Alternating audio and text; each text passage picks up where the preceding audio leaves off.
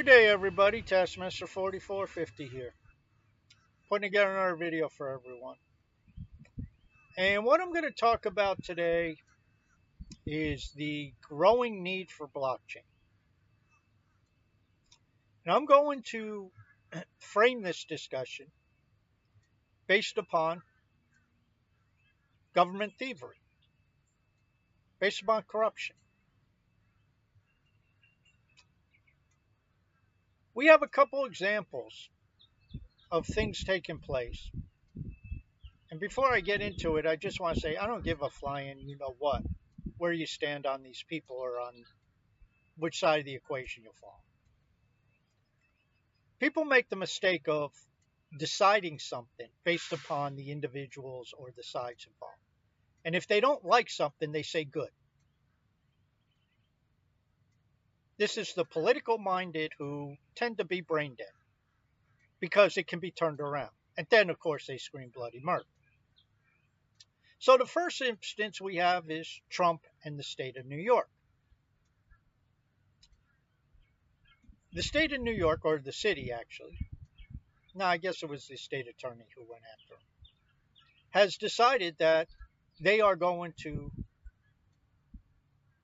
take 350 or 500 million or something from Donald Trump. And I say take. They have used a law that is on the books, obscure as it may be, and has been used occasionally in the past for fraud,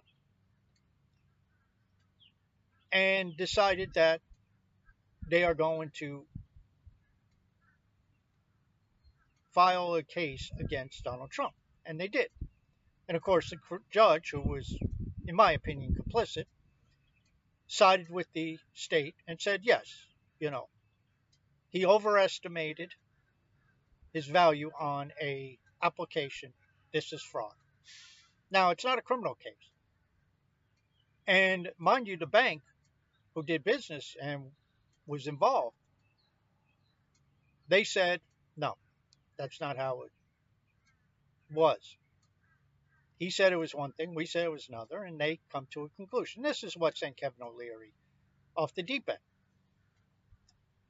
And basically, everybody who has a loan could be accused by the state of New York of lying and face penalties.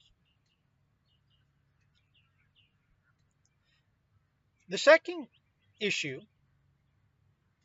is Janet Yellen running her yap and saying she is going to push for the release of the assets that were seized from Russia to give them to Ukraine to fund the war. Now, Janet Yellen isn't the only one involved in this. Actually, it's more the EU because the EU, more of the assets were seized in the EU than the United States. But what you have is you have a situation where this is thievery. And the nitwits would say, oh, well, they're Russians, Russian assets. So it's Russian. These aren't Putin's assets. These aren't government assets. These are assets of private individuals. First off, this is against international law. To seize private assets from another country to fund a war is preposterous. But this is exactly what these people are doing. And this is why there needs to be blockchain. This is why we need tokenization. And this is why we need to basically cut off the limbs of government. See, what's happening is you are reverting back to the Middle Ages. You are reverting back, well, actually, before the Middle Ages, to the time of the Magna Carta. To a time where the king just basically fined whoever he wanted.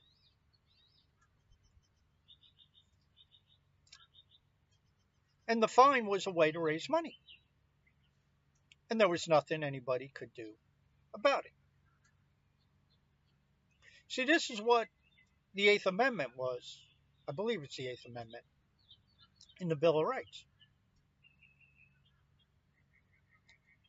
And this is what just gets discarded. And people say, oh, this is a good thing. Trump's a bad. Okay. What if the state of Florida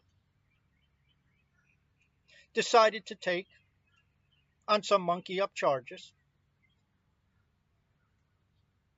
the house of Nancy Pelosi? Because our beloved San Francisco congresswoman has property in Florida.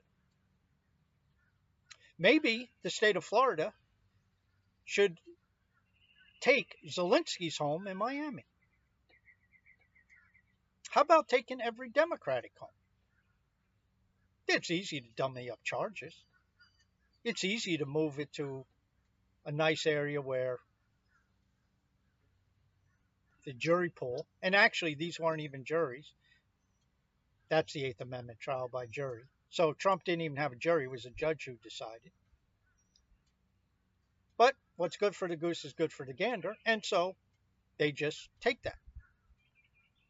What if the United States government says to France, you are not doing what we want? So we're taking your assets, which of course they would be assets of the French citizens. And we're going to give them to Britain, to the UK or we're going to give them to the Germans. What's to stop that? Because once you get rid of the rule of law and you end up allowing corruption based upon whatever, it's over. It's done. And that's why we see the West in so much difficulty. And we have the push towards World War III by the same people who've lost every single war since World War II. The same mindset, the same neocons. And you have them both in the EU, you have them both in the United States. And what's going to happen? George Bush, two, probably cost the United States $2 trillion.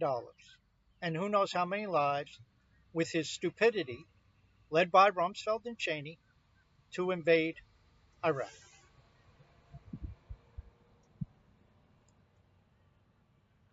Simultaneously, or maybe not simultaneously, but not long thereafter, we went into Afghanistan.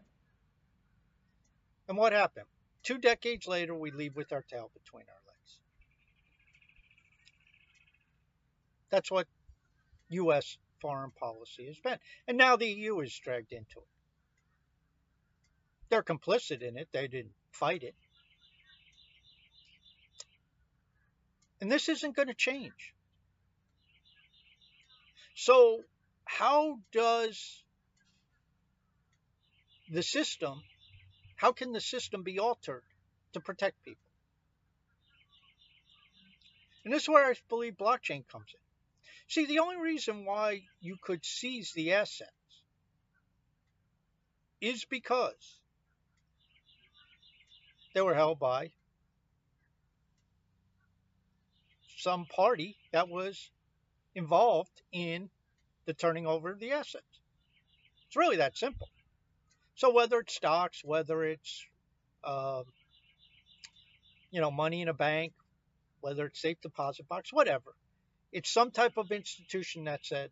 And I'm not blaming necessarily the institutions; they really don't have a choice in the matter when the government shows up and says, "Here, here's a court order, give this to us." So the institutions don't have much say. But the fact that they can is the problem. And this is where, if the rule of law goes out the window, which we're seeing in many areas, then what is left? And this is the problem with the monarchy. It's also the problem with agencies such as the Internal Revenue Service.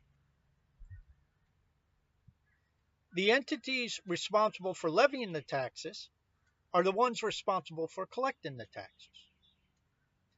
And if essentially the ones who are making the laws are the ones who are the beneficiary or at least the recipient of the taxes. And if there is not enough tax revenue, they simply issue debt at an ever increasing rate to make up the difference.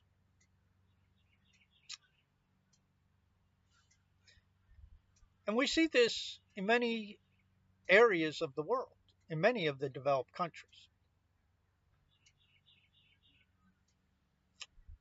And so what you have is we have, to me, what appears to be ever increasing corruption.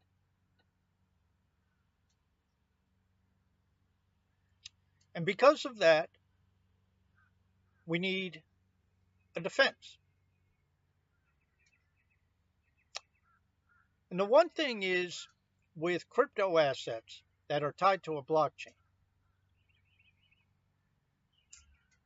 As far as I know, they cannot be accessed unless you have the private key. Now, that doesn't mean complete defense because, you know, the government could say, give us the key or we'll throw you in a not so nice place and let you rot there. They still have that option. But see, at least there would be a transparency to the entire process. And there would be a discussion about it. And this is why a blockchain like Hive is so important, so that information can be put out there. Because we know the mainstream media, at least in the United States, is basically just a propaganda arm for the government. They're like Pravda in the Soviet Union. They're no different. And we see the same thing now to a certain degree with the social media platforms. This is why all of this stuff is starting to fit against the backdrop of what's taking place. And it's not simply about monetary sovereignty.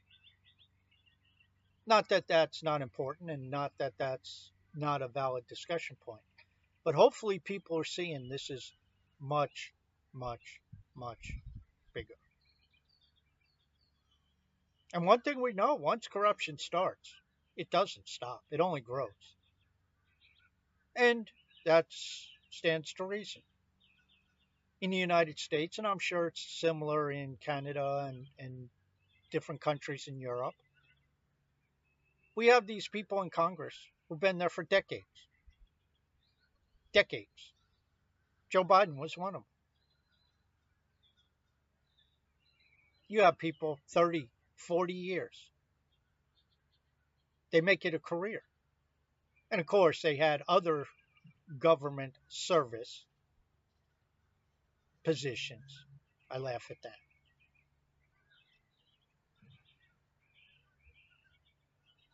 And then what happens? They leave office. If they do get elected out, what happens? They go become lobbyists for some agency or some industry that paid them a boatload of money while they were in office.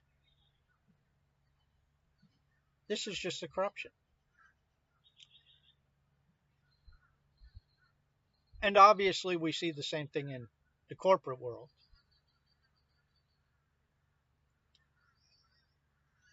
The problem is, is when you have corrupt bureaucrats, corrupt politicians, a corrupt system.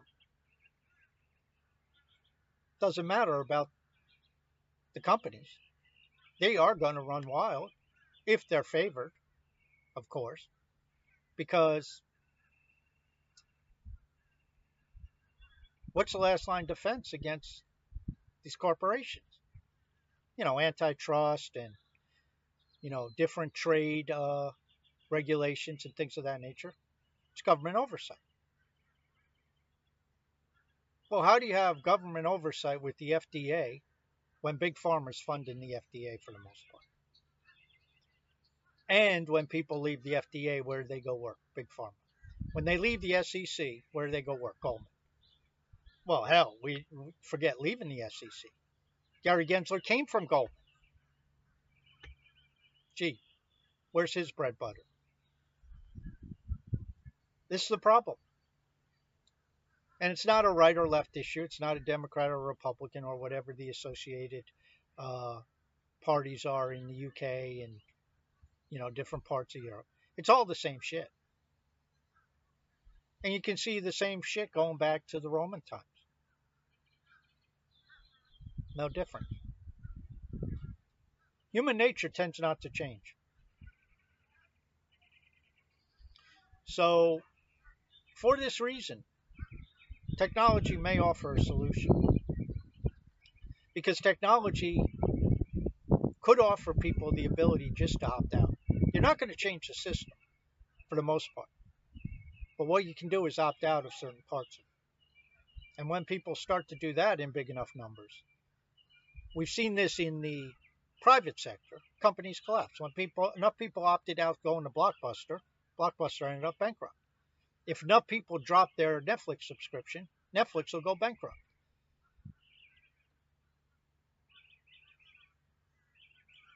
But now we're starting to see it with governments. And this is why I talk about blockchain and the network state and things of that nature. Because there's the ability to secure assets, there's the ability to add sovereignty in many different layers, and there's the ability to simply say, I'm opting out. Hope everybody has a great day. We'll catch you next time.